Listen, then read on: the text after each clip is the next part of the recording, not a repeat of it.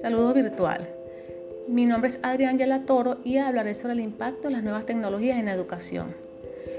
La incorporación de las tecnologías en la educación es un llamado que hace la sociedad actual y surge de la necesidad cada vez mayor del uso de la información y la comunicación en los procesos educativos que se lleva adelante.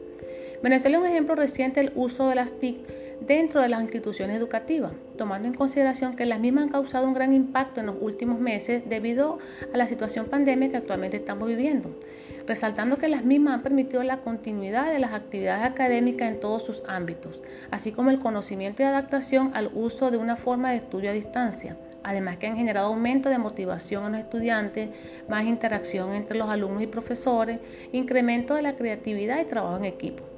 Todo esto generando e impulsando valores de cooperación, solidaridad, respeto, compañerismo, entre otros. Asimismo, las TIC como herramientas han permitido desarrollar el proceso de enseñanza-aprendizaje que se implementa en la educación, desde el sistema de educación básica pasando por el subsistema de educación media hasta llegar al subsistema de educación universitaria, considerando cada uno de los niveles o grados que en ellos existe facilitando en las y los estudiantes la adquisición del conocimiento en forma más inmediata, precisa y adaptada a las nuevas realidades, adecuando de igual forma al personal docente a implementar de manera más efectiva su labor educativa.